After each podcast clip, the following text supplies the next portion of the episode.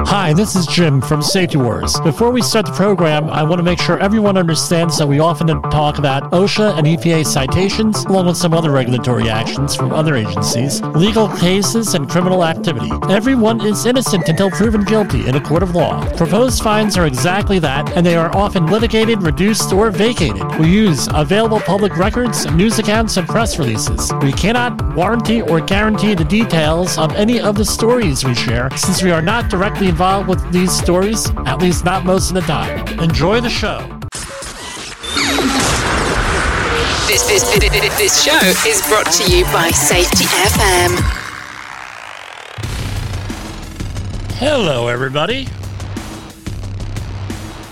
Broadcasting live from the border of liberty and prosperity and the highway to the north, this is Safety Wars for Tuesday, November 7th, 2023. How's everybody doing out there? Where have I been?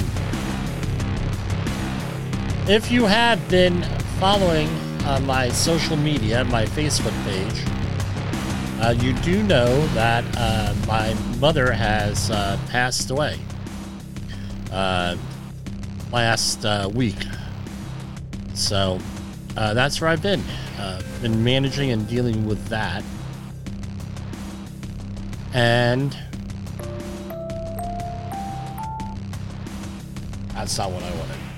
Anyway, I want to thank everybody for all the condolences they sent, the thoughts and prayers, and everything else that went on there. I'm going to be dealing with a lot of that stuff in uh, the upcoming weeks and months.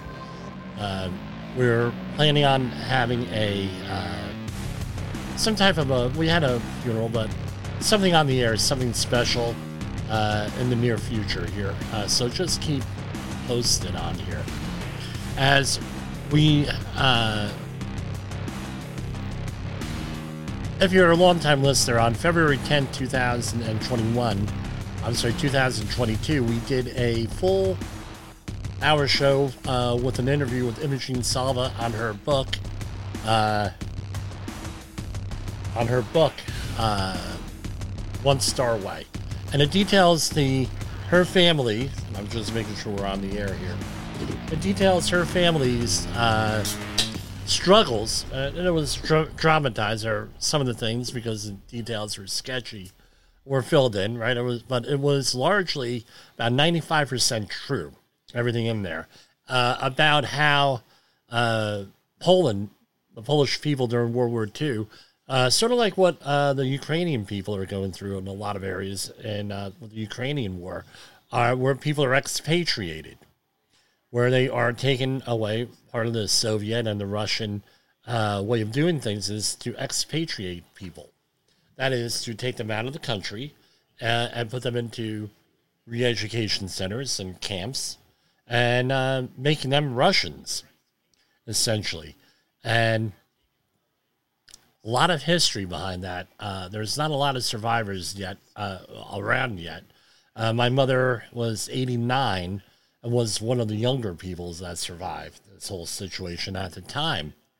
So, uh, just like with the Jewish Holocaust in uh, Nazi Germany, lot, we're losing a lot of those folks. So, if you have any folks that are uh, from who have gone through a similar experience, whether it's in Eastern Europe, Europe, uh, Southeast Asia, uh, no, uh, Burma, uh, Myanmar, which is, I believe, what it's called now. Any of those situations, that's very important that you go and you talk to those people so you can then understand what is uh, what what that's about. It's stuff that's not in history books. Uh, there, a lot of what we do here at Safety Wars is inspired by my mother's story and the Polish people's struggle, and uh, in uh, during World War II, and since then, for uh, for things. So, uh, very interesting history, and I find myself uh, being the historian for the family with this whole thing. Uh, no, could be a good thing or a bad thing, I guess uh, where I, have had to re and I've just said, you know what, just go listen to the February 10th, 2022 program with this. and uh, I've referred uh, to a couple of books along the way. Uh, just you know what? If you'll bear with me a minute here, the reason why we study history is so we don't have to repeat history. So we're able to analyze patterns. I believe it was Winston Churchill that said that history doesn't repeat itself, but it rhymes. Meaning it's sort of, you see the same things going on and on and on and on over and over again. And ever since the public has been aware of the resurgence of worldwide communism since the early 2010s, another friend of the program pointed this out on his program and was uh, thrown off the air. Hopefully, Jay Allen won't do that with me. But with the resurgence of worldwide communism, uh, here, uh, people are becoming more and more aware and be and realizing what's going on there. Yes, I said something controversial. That's why I am the radio shock jock, right? The safety shock jock of the airs, airwaves here. Uh, now, uh, the Friday before, what day was that? I don't have a calendar in front of me here. Let me break out the calendar. It was uh, October 27th. We had sat down with the ASSP and uh, we had some technical issues. We had sat down with the local ASSP uh, and we had done the professional development conference here. That happened to be right up the street uh, from me in Rockland County. And we talked about Introduction to Leadership, my Introduction to Leadership program, where I introduced the safety pyramid. I'm sorry, the leadership pyramid. Right, we're safety people. We, we have pyramids all over the place. We have hierarchy of control triangle.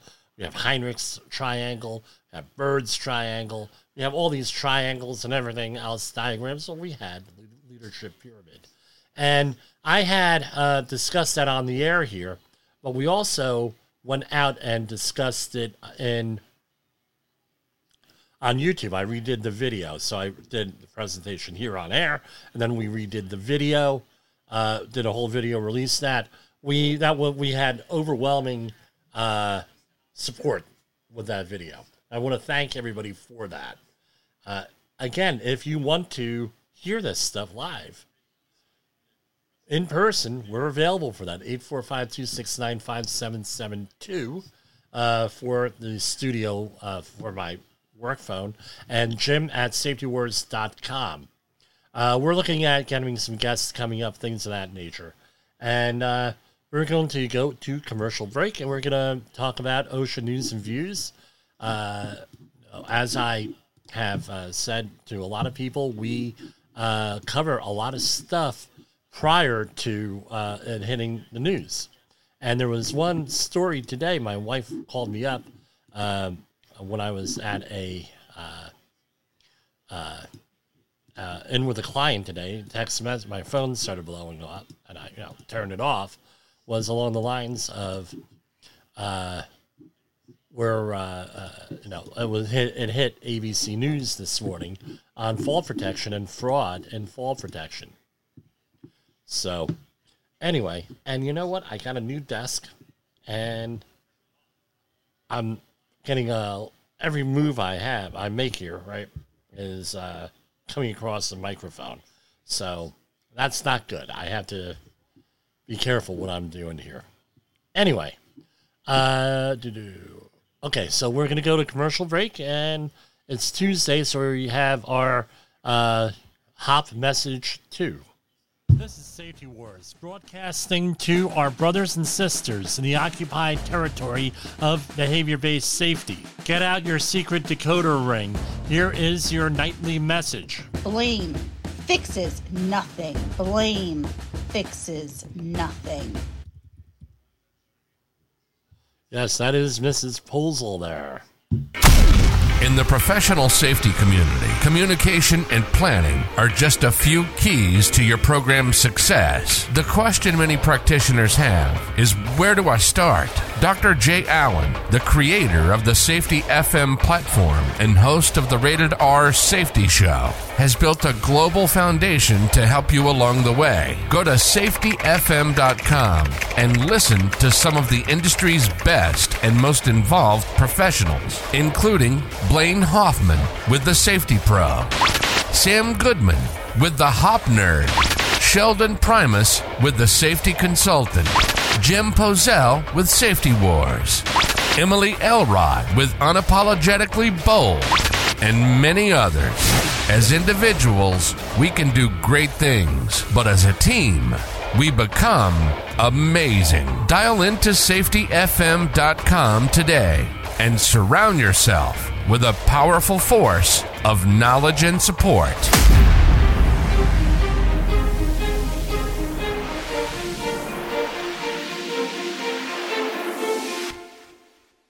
OSHA recordables, catastrophic losses, environmental disasters. You want answers? So do I. This is Jim Poesl with Safety Wars. That's my daddy. Safety Wars is streaming now. SafetyFM.com. So uh, this morning, I uh, I get a uh, my text messages and phone going off. Hey Jim, they were talking about safety, uh, and they were talking about construction accidents in New York. And uh, I said, okay, well, let me see what this is.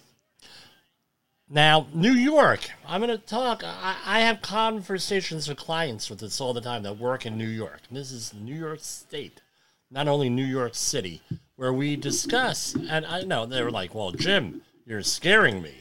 Jim, blah, blah, blah. This stuff doesn't happen. Jim, th- and I, I had a conversation with a potential customer this morning from a very large company that we've all heard of. And as I always say, and uh, they had, and I said, "Look, do you?" I said, "How long? How long have you worked in uh, New York State?" And they said, "Well, Jim, uh, you know, first job in New York." I said, "Well, if it's your, uh, have have they explained to you what we colloquially call the scaffold laws and some of the other laws here that are a little bit unique uh, to everything?" You know, and they said, "No, not really. They just threw me out here on the job." All right, uh, in this in this case, was a uh, plant manager, and I said, "Okay, let me explain it to you." In New York, if you're the competent person, let's say for fall protection, construction, that sort of thing, you screw up your job, it's potential criminal prosecution under state law, and there's a whole bunch of stuff out there on that. I said the same thing is with these two laws we're going to be talking about. Uh, one of my uh, neighbors is an attorney. Him and his wife are both attorneys, and a big chunk of their work has to deal with these two laws. And these, and there's, I said, well, how do you advise people on this stuff? As he says, it's real simple, Jim. R- real simple how we man, uh, how we advise people. Uh, we make sure that thing paperwork is filed on time, and we go to court. And if we can't reach a settlement, obviously, and then I tell them to make sure they bring their checkbook because they ain't going to win this. And this is part. of, and I said, "Well, how much are we talking?" He says, "Well, now there it's millions of dollars here that they uh, were talking about here with everything." I said, "Really, millions?" Of, he said, "Yeah, millions of dollars." So, wow. Now we know why it's so. Pardon me. It, it's, it's getting in the way. Now we know why things are so expensive here. So yeah, I got a. Oh, check this out. A up and down on the desk, right? I got it for free. We'll see how it works. And you know, as you know what they say, the wor- the most dangerous things in life are free. But anyway, uh, no, uh, that's basically it. You're not going to win these cases. Very difficult to win, especially if it's a jury trial uh, here. So this is Seven on Your Side investigates fake construction falls in New York contributing to rise in rent and home costs. This is from WABC in New York, uh, the TV station, not the radio station. The Seven on Your Side Investigates team that has learned about a scam involving fake falls in New York that is costing everyone from construction companies to homeowners and renters. The owners of several restoration companies in New York City tell Eyewitness News they have been receiving false claims from workers who say they fell while they were on the job. I'm not going to mention the names here of the people. I don't know if they want to be outed to the whole world here. We're finding in some cases that they never even worked on the job said, said a vice president of a company. They're just looking up permits and job sites and filing claims. Another owner said he rarely uh, used to get fall claims, but in the last several years, he's getting one or two claims a year. I used to pay maybe 300 uh, G's in a year in liability insurance. Now I pay 2 million. The contractors have to pass on the cost of the higher insurance premiums to the building owner, who then has to pass it along to the homeowner and renter. They're paying for it every day. Uh, James Fenneman, adjunct professor at St. John's University um, School of Risk Management, uh, said it's a silent tax that they don't know about. So when they have a rent increase or maintenance increase and it goes up 12%, 4% of that may come from insurance. Construction industry insiders believe the bogus claims are happening because of New York labor law, which dates back to the late 19th century. New York labor law 240 and 241, which established which was established in 1885, makes the property owner or construction employer fully liable if a worker falls from any height and is injured. So not only do you have to deal with workers' comp issues, you also have to deal with this. This is separate from workers' comp. All right. Jay Allen made a comment today. We got a lot of people doing this. Uh, now, you know, I talk with my hands. It's, you know, the way I am. So the worker bears no responsibility for the fall under the law. If you can see me on uh, the podcast, I put my hands in front of the camera. The worker bears no responsibility for the fall under the law, uh, although some appellate court judges have denied plaintiffs' claims under the law. Yeah, very few. Again, remember what it says appellate court judges. Means it went to trial already. Right now, it's being appealed. New York is the only state with such a regulation. Uh, the company owner said his company does jobs in Connecticut and New Jersey, yet the company has no claims in those states. In other markets, like New Jersey and Connecticut, you'll have a myriad of contractors in the same type of work. Same materials, some labor. In some cases, yeah, the same labor. Same everything will be half the price of that in New York, and that's mostly driven by insurance costs. We will never have these incidents in New Jersey or Connecticut where we do probably the same amount of work, said another owner. Eyewitness News obtained videos and documentation related to two recent falls from construction sites. A Bronx based restoration company said it received a claim from a worker who said on September 20th he tripped and fell while working on a job on West 190th Street. The worker said in workers' comp claim that he hurt his neck, back, knees, and both shoulders. The company says the worker had been let go a month before and wasn't even supposed to be at the job. Eyewitness News reviewed the surveillance video. Now, this is where it gets really good, guys. And it shows the worker come down a ladder, take a few steps, and then sit down on the sidewalk. The worker does not appear to trip or fall. A few seconds later, another worker comes down the ladder and helps the worker get up and limp away. A person shared surveillance video of two men appearing to conduct a fake fall in front of his house. A person, uh, the uh, property owner, has work being done on his front porch as is elevated one floor above the ground. Video shows two men walking down the street and lying down right in front of Ross's property, directly below the porch construction work. Moments later, someone in the neighborhood captured cell phone video of EMS responding to assist the two men. The men appear to be badly injured, and you can see EMS crews take out a neck brace to wrap it around one of them. They also have a stretcher nearby. I'm sure maybe a lawsuit is going to come up, the property owners said. It seems like they told the EMS they fell from the platform up there. Uh, one of the company owners mentioned in the story is currently trying to fight at least five fraudulent claims. The claims have not yet gone through the courts. They have the potential to cost cut the uh, company millions in damages. All these cases happen when no one is looking, no witnesses, and no camera shots. It goes on and on and on. Uh, so here we have, uh, since 2009, uh, the, uh, the New York State Legislature has considered a bill aimed at adding a comparative negligence standard uh, to labor law 242 241, but it never ha- has passed. So it forced workers to bear responsibility for their own falls in certain circumstances. I tell you what, this is, uh, you know, behavior based safety, right? Blame the worker. See uh, where there's going to be abuse on this one, if that ever goes through.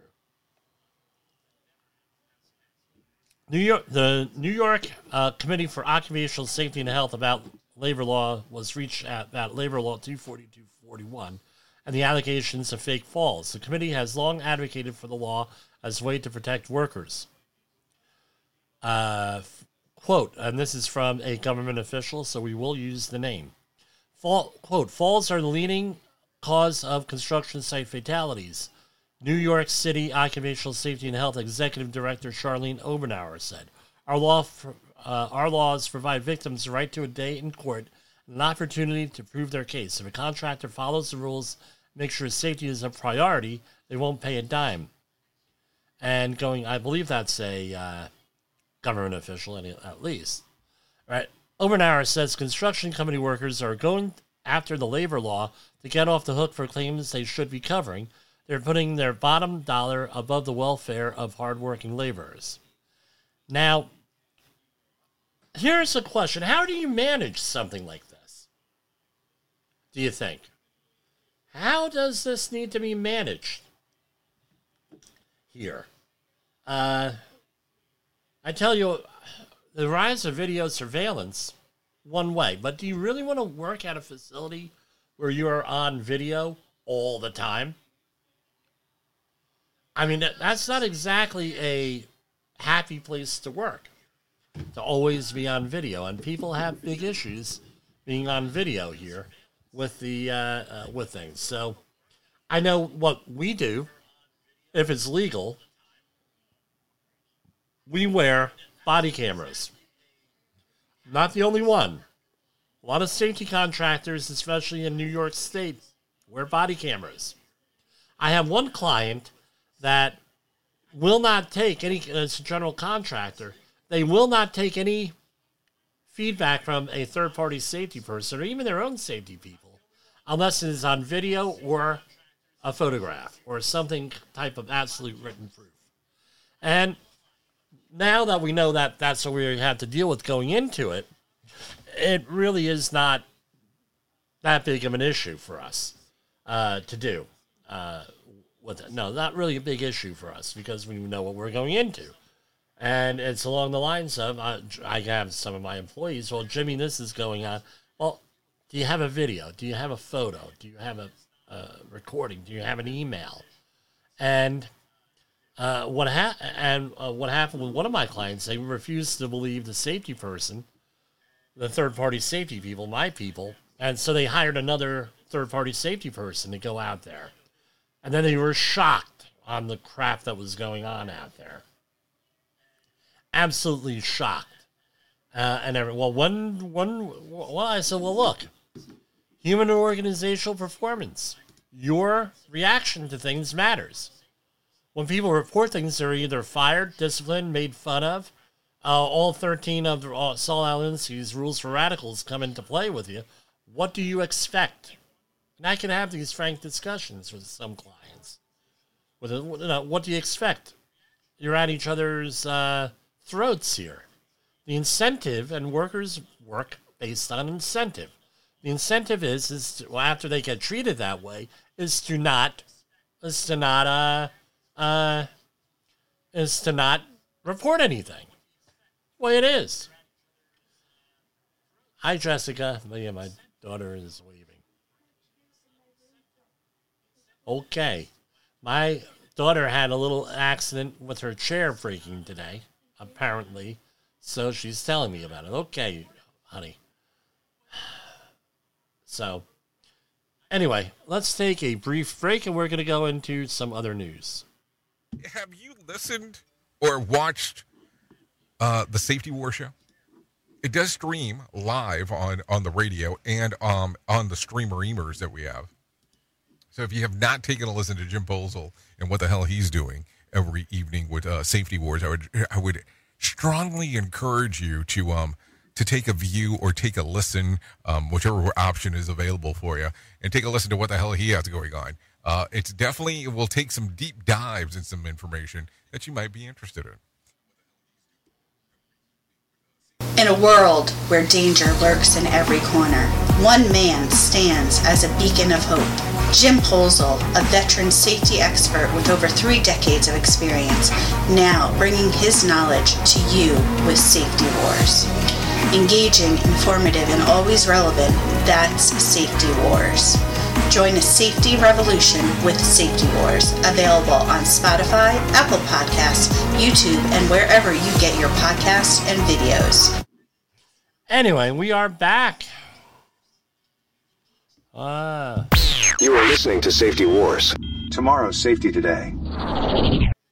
Okay, now, uh, so we're going to go into some news releases here from the Department of Labor. OSHA news releases this is coming up to you from Region 5. This is from last week. I know we're going to be catching up on things here over the next few days. Federal investing U.S. Department of Labor investigates uh, and cites a Waupaca foundry after two workers suffer an amputation injury in 11 days. Fines the company $234,000. Federal investigations into how two employees in the mill room at a Wisconsin foundry suffered amputation injuries within 11 days of one another in April and May 2023 found that the I'm not, I'm not going to say uh, uh, this company again violated federal regulations for control of hazardous energy. An investigation by OSHA at a certain facility determined a 29 year old employee suffered a fingertip amputation on April 27th uh, when their hand was dragged into the pinch point uh, between a chain link conveyor belt and a discharge chute as they removed the jammed parts. I mean, this is a big issue with conveyors. You have uh, conveyors, you have to have some type of way of unjamming them, and hopefully it's not with a hand or foot. On uh, May 8th, 2023, the hand of a 20 year old uh, employee on the job for about six months, again, relatively new, uh, was caught between a part and the stand grinding reel, which also led to a finger amputation. Wow. Okay, let's go. There was two repeat and six serious violations, assessed at two hundred thirty-four thousand dollars, three hundred eighty-five, two hundred thirty-four thousand three hundred eighty-five dollars in proposed penalties, and of course, everyone's innocent until proven guilty, and things get vacated and everything else with this stuff. So let's see what we have here. We're going through, and again, I don't read these fires, so you're getting your my pure raw reaction here with this. Do, do, do. All right. This is a lockout tagout. Citation one, item 1A is the lockout tagout.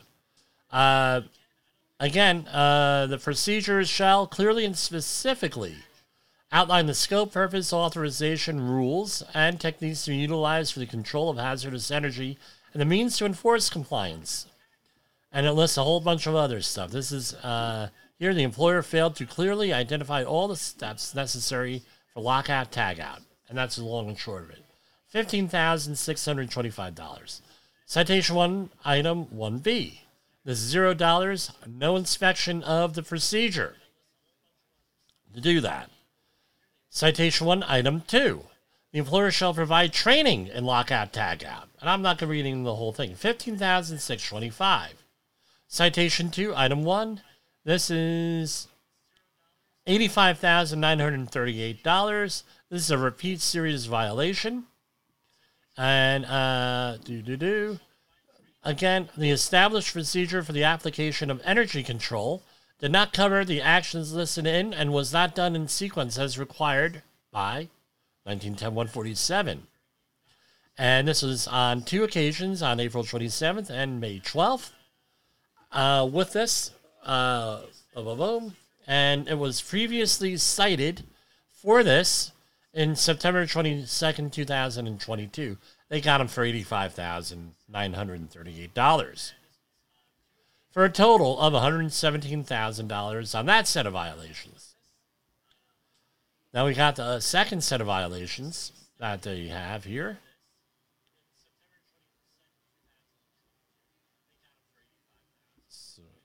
Down. Okay, citation one, item one, type of violation, serious. Types of guarding, one or more methods of machine guarding shall be provided to protect the operator and other employees in the machine area from hazards such as those created by point of operation, ingoing nip points, rotating parts, and flying chips and sparks.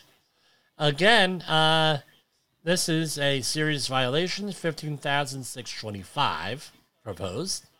The work rest on the grinding machine. So the work rest is have, has to be within one eighth of an inch uh, of the uh, of the grinding wheel when you're on a let's say a pedestal grinder.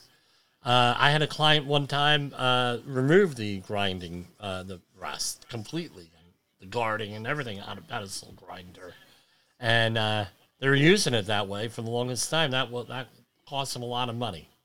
Believe me, they call me ex post facto. Hey, what can we do about this? Well, take that grinder and throw it in the garbage because you get caught with that again, it's a repeat violation.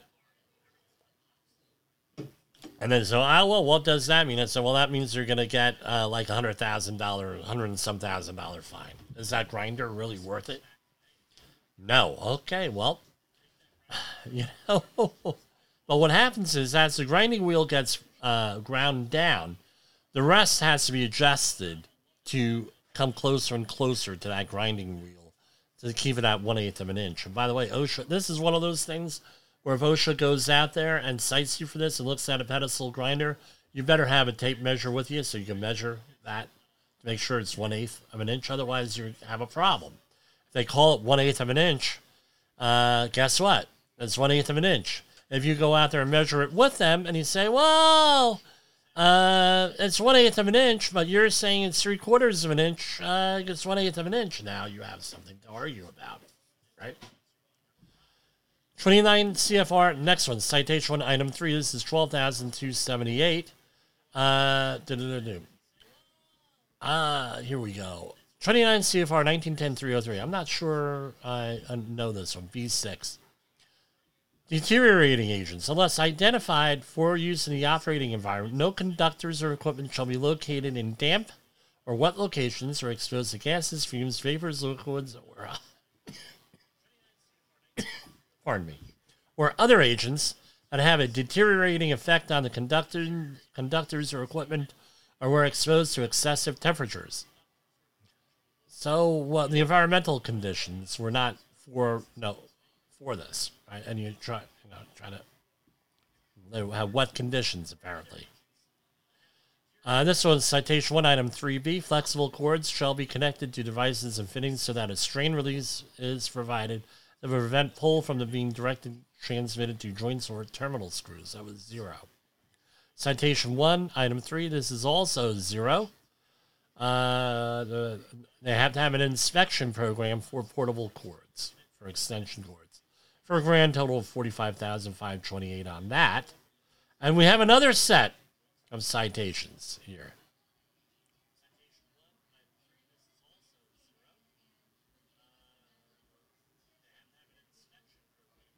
Going down. All right, here we have citation one, item one, serious. The employer must ensure guardrail system are capable of withstanding without failure a force of at least 200 pounds applied downward or outward within two within two inches of the top of the edge and at any point. All right.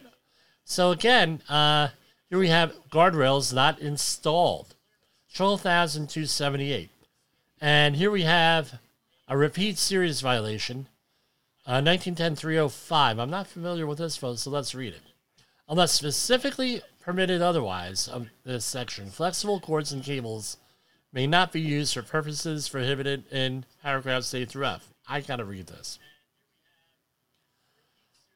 On or about May 12, okay, an extension cord near a certain operation was used as a substitute for the fixed wiring of a structure when it was providing provided power from an outlet to the operator's radio system through a power supply.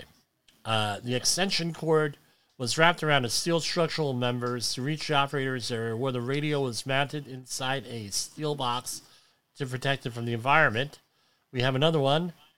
A uh, an extension cord was used as a substitute for the fixed wiring of a structure, would provided power from an outlet to a retractable, fa- flexible cable reel outlet.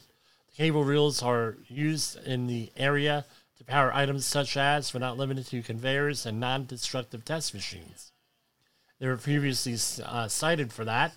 It was corrected during the inspection, though, so it was $61,391 proposed. So this is a lot of money here, you know, with this. And hold on right here. I gotta save this one. Uh,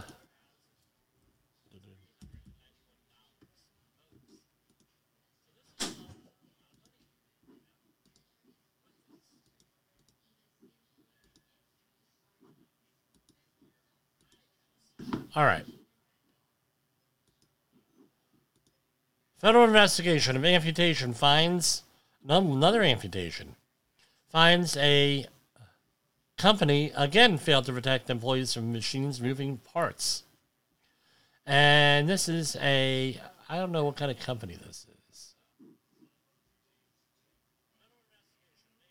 All right, so they do not link the uh, investigation here, but I'll just read the press release.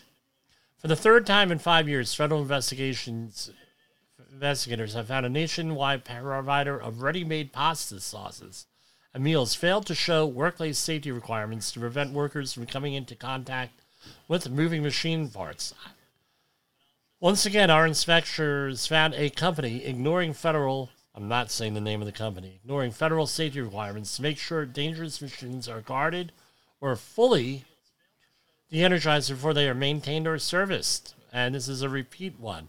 OSHA cited the company for two repeat and eight serious violations and assessed two hundred and ninety-seven thousand dollars in uh, proposed penalties. Specifically, invest- inspectors found the company did not make certain employees uh, follow lockout or tagout procedures while servicing and maintaining a sauce line equipment and other machines. Investigators also learned the company did not perform and document annual inspections of machine specific lockout tagout procedures, a violation which they were cited in 2020. So here we go again, not installing a guardrail. Not installing a guardrail. Storing chemicals in room without adequate mechanical ventilation. Not fully implementing a confined space program not developing, documenting, or using lockout tagout procedures for several machines. Failure failed to inspect slings each day before use. Again, you got to show that you're inspecting stuff, right? That's why checklists are important, folks. Right? Not affixing alloy chains with permanent durable information on size, grade, or rated capacity and reach. If you're using a chain or anything other sling like that, you got to have labels on it. Again, I no, I uh, did an audit on uh, Monday of a facility, and what we uh, discovered was no labels on a lot of stuff, or illegible labels on fall protection. Got to get rid of that stuff. Lacking adequate machine guarding and not enclosing chains and sprockets completely to protect employees from injuries. Federal. Uh, here's our next one. Federal workplace uh, investigators have determined a construction contractor uh, could have prevented a 34 year old steel worker from suffering fatal injuries after a 60 foot fall at a company. Uh, it was a electric car plant by following legally required safety procedures. And this happened in uh, April 2023. And the company was cited for one willful and one serious violation and proposed penalties of $160,724. And let's see what we have here. Company name. Uh, we're not going to go into it. This is in Ellabell, Georgia. I've driven by this plant. Guardrail system safety. This is a citation two, item one. Well, let's go. Citation one, item one. Serious. Personal fall arrest systems are not inspected prior to each use for wear, damage, and other deterioration and or defective components were not removed from service. 40 again, you got to inspect this stuff. Citation 2 item 1. Guardrail systems, safety net systems, and fall arrest systems, positioning devices and their components do not uh, conform to the criteria in 1926.502. That means that's all, know, you have to use proper equipment, proper tools, that sort of thing with fall protection. On April 29, 2023, the employer exposed employees to fall hazards and that a self retractable lifeline was not capable of resisting sharp edges connected to a limit uh, to limit the free fall distance to less than six feet, not inspected prior to use and was used with a defective body harness and notable indicators of damage and deterioration. $156,259. Right? Here we have, uh, you know, total of $160,000 here. Okay, so one was, let me get this straight, not inspected, no proof of inspection, and the other one was uh, improper equipment. So they were using a regular, uh, I'm just reading into this a little bit, they were using a regular lanyard rather than a uh, leading edge lanyard on this. Uh, so, uh, yeah, I don't know what to say. I'm taking these and I'm sending them out to my clients tomorrow. This is a somewhat local uh, uh, story here. U.S. Department of Labor cites Long Island roofer for safety failures after worker suffers a fatal fall at a Clinton Cove work site. So this is five hundred twenty-two thousand five hundred twenty-seven dollars, and this is uh, roofer's fault on April fourteenth. This is going to be a big one. So let's see here. Again, fall protection. And oh, and by the way, this is with the laws that we talked about at the beginning. Uh, get out your checkbook on this one. Let's see. I'm gonna try to let's let me do Kreskin the Great. No fall protection, no training, and uh, uh, no competent person. Okay, let's see what we got here. I haven't read this. The employer did not train, ding, ding, ding, ding, ding, each employee exposed to a fall hazard in accordance with the requirements of 29 CFR uh, 1926.61. Yes. On fire. This violation most recently occurred on two dates at a place in Glen Cove. $6,875. No training. Citation one, two, item one. Type of violation willful. Uh, each employee engaged in a steel erection activity who is on a walking and working surface with an unprotected side or edge more than 15 feet above a lower level was not protected from fall hazards by guardrail systems, safety net systems, uh, personal fall arrest systems, position uh, got on above. So, this is a subpart R situation, iron workers, in uh, right involved in steel erection. Yes, steel erection means putting together beams, not the other, not another kind. All right, putting together columns and beams and everything else. This company did not ensure that employees used fall protection while engaged in steel erection activities 15 feet or more above lower levels. This violation most recently occurred between on or about April 11th and April 14th. Employee number four was staging materials on the roof of the building as they were being unloaded by the delivery truck. Employee number four walked and worked on the southeast slash west edge of the building while being exposed to fall hazards without use of a guardrail system, safety nets, blah blah blah. Without so, and it's something. He needed something. And number two, the company does not ensure that employees use fall protection while engaged in steel erection activities 15 feet or more above lower levels. So you're saying, well, Jim, what about this uh, six foot or more? Yeah, that's great. But if you're involved in subpart R work, it's 15 feet or more. But most of the jobs that I'm on, they still enforce the six foot rule. Because what happens is everybody becomes a iron worker at that point. Oh, you're oh oh iron workers could do that 15 feet. Oh, they don't need that. Oh, oh, we're all iron workers. Now we don't have to worry about anything. Then you tell them, well, you're 30 foot above ground. You know, that's 85,942. Citation to item two, serious, uh, another $85,000 here. Uh, each employee engaged in a steel erection activity who's on a walking and working surface with an unprotected side edge, uh, right? So this is A1. Hold on, let me scroll back. This is A1. So this is a per occurrence type situation here. Right? Well, we uh, covered back in March where they're doing, uh, no, normally these would be commingled. These are not being commingled anymore, these violations. It's per thing. And no, another three, citation to item three, another one. Commingled here. Uh, not commingled, they're separate. That means there was another employee. Now we're at 85,942. And here we have 29 another one. Item four, same thing, another 85,000.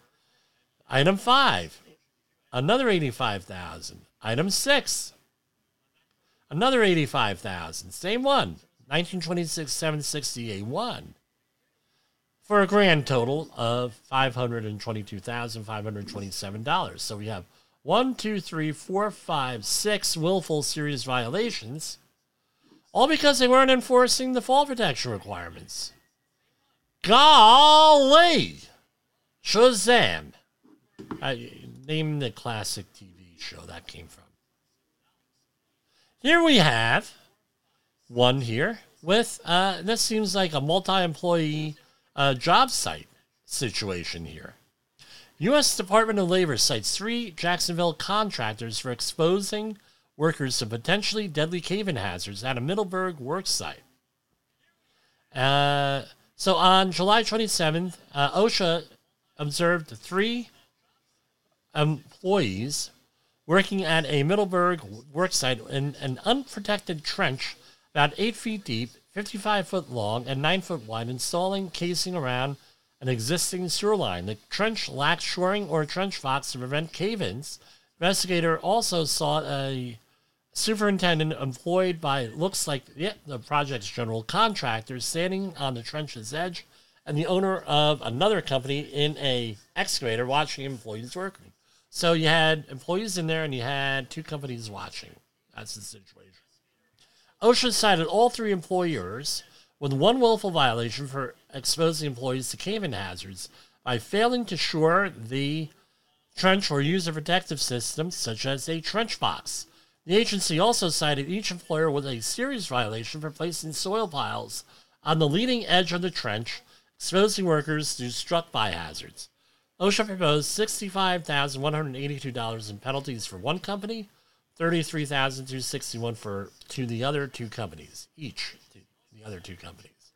So, background recently, OSHA announced enhanced nationwide enforcement and additional oversight to support its national emphasis program on preventing injuries related to trenching and excavation hazards. And they have all different types of information on OSHA.com. Uh, quote Trenching hazards are well known throughout the construction industry, and fatal accidents can occur in the blink of an eye. Supervisors and owners of companies that send workers into trenches while bypassing lives, life saving uh, precautions. This was written by a computer, you can see that.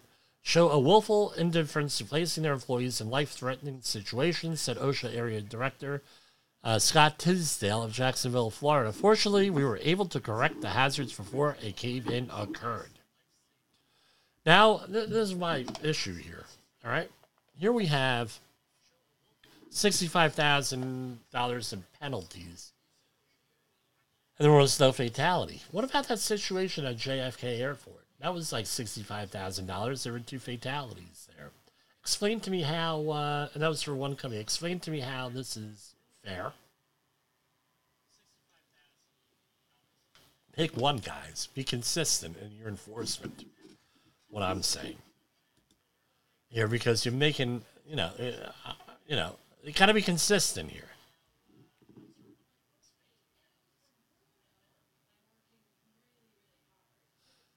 Uh, here's another one here. Now this one looks like it needs a little bit.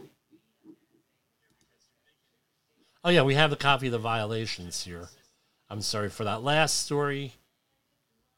Here we go. For one company, citation one, item one, excavation ha- uh, thing. The employees are not protected from excavator or other materials that can pose a hazard by falling or rolling into excavations. That was $2,678.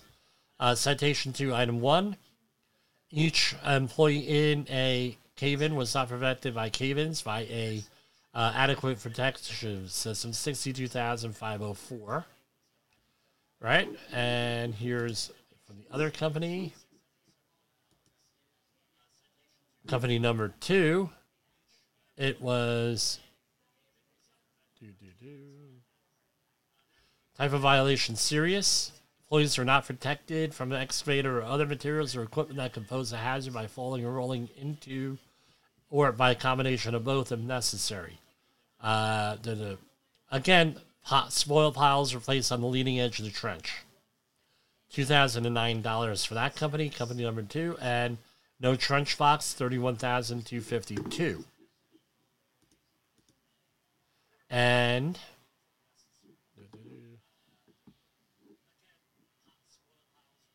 So, and the other one was.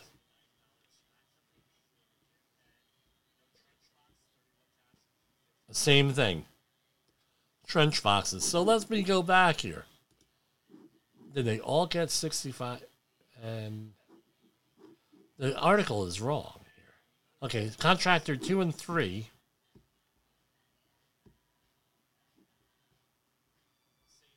Okay, no, no, no. The, the article is right. Okay, it's me that can't read. So the general contractor got the biggest fines here. And was, you know, of uh, $62,504. Pretty interesting there. Again, same thing uh, with that. Uh, right, protecting the workers. Here we have U.S. Department of Labor finds Wisconsin workers fatal 2023 injuries occurred on a machine that 3M company identified as hazardous in 2022. One of the world's best known manufacturing companies could have prevented an employee at a southwestern Wisconsin manufacturing plant from suffering fatal injuries after becoming caught in a machine's rotating rollers in May 2023 by following federal state workplace safety regulations. U.S. Department of Labor's OSHA began an investigation after the 3M company reported death uh, at its Prairie du Chien facility. OSHA inspectors learned the employee was helping to set up a plastic extrusion line when they, when they became caught.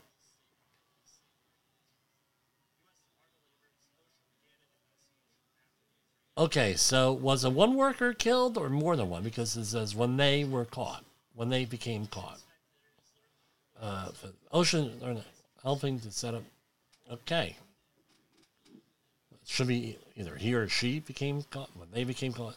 The agency determined the 3M company violated federal regulations for the control of hazardous energy during setup, servicing, and operation of the machine.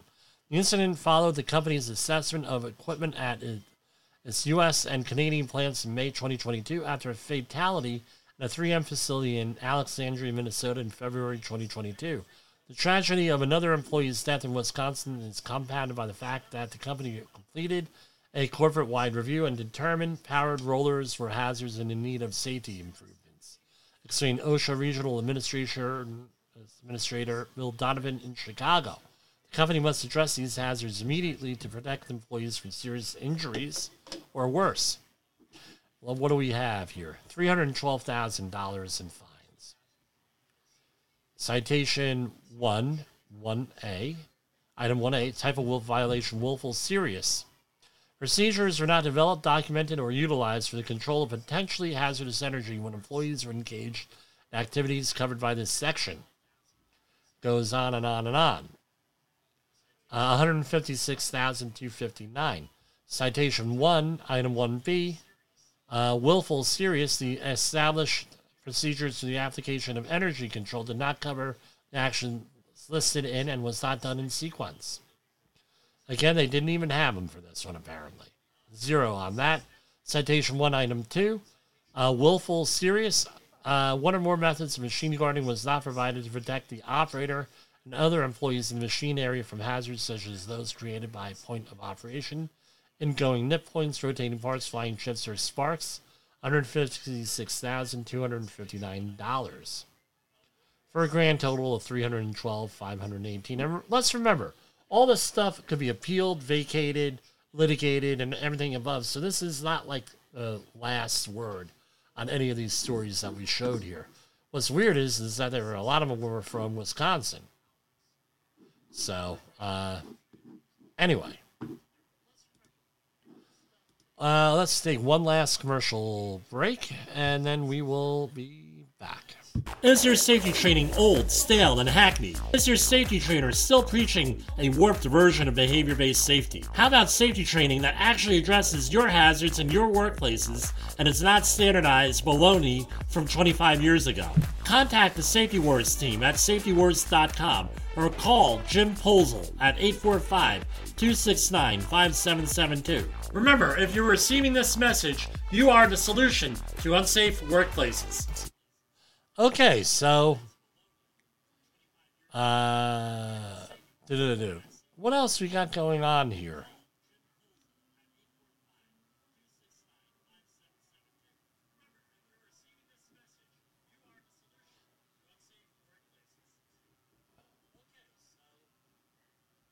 Okay, here we have a list. Jay Allen does lists. I'll do a list. He does them better than me, though. Percent this is out of the U.S. Sun. Brits are among the world's biggest binge drinkers, figures show. We rank 33rd out of uh, 33 wealthy nations on rates of heavy episodic drinking, ahead of countries including Germany and Austria and Ireland. So here we go. This is uh, percent of people who had six or more drinks in one sitting in the past month. Denmark, 37% of people have done that. Romania, 36. United Kingdom, 35%. Luxembourg, 35%. Germany, 30%. Belgium, 28%. Australia, 26%. Ireland, 25%. Iceland, 24%. United States, 23%. Wow. Binge drinking. Who would have guessed Denmark? Denmark and Romania. Romania, I could, yeah, okay, it's Eastern Europe. That's that's a different animal, believe it, believe it or not. So, uh, you know, I, I, don't know. It's, I think that we should compare what some of the health uh, situations are in those countries. Also, are they happy mentally, or I don't know? Should be. They're drunk all the time. I don't know. Not all the time. Wow. Uh, what else we have here?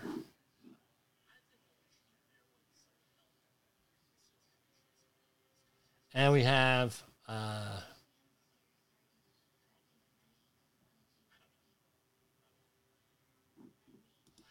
I don't know. Are we all comfortable with all the anti Semitism out there and the war?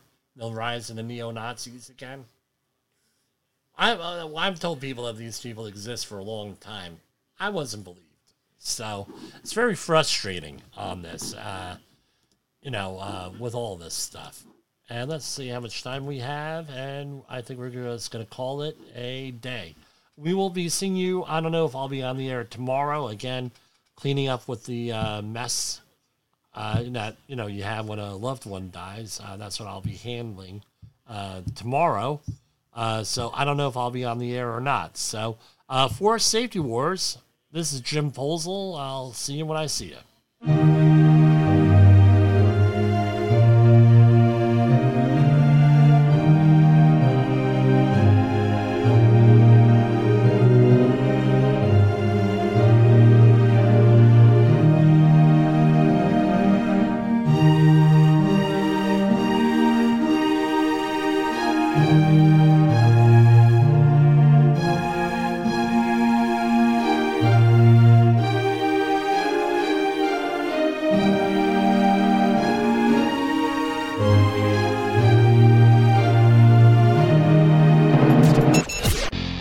Views and opinions expressed on this podcast are those of the host and its guest and do not necessarily reflect the official policy or position of the company. Examples of analysis discussed within this podcast are only examples. They should not be utilized in the real world as the only solution available, as they are based only on very limited and dated open source information. Assumptions made within this analysis are not reflective of the position of the company. No part of this podcast may be reproduced, stored in a retrieval system, or transmitted in any form or by any means, mechanical, electronic, recording, or otherwise, without prior written permission of the creator of the podcast, Jay Allen.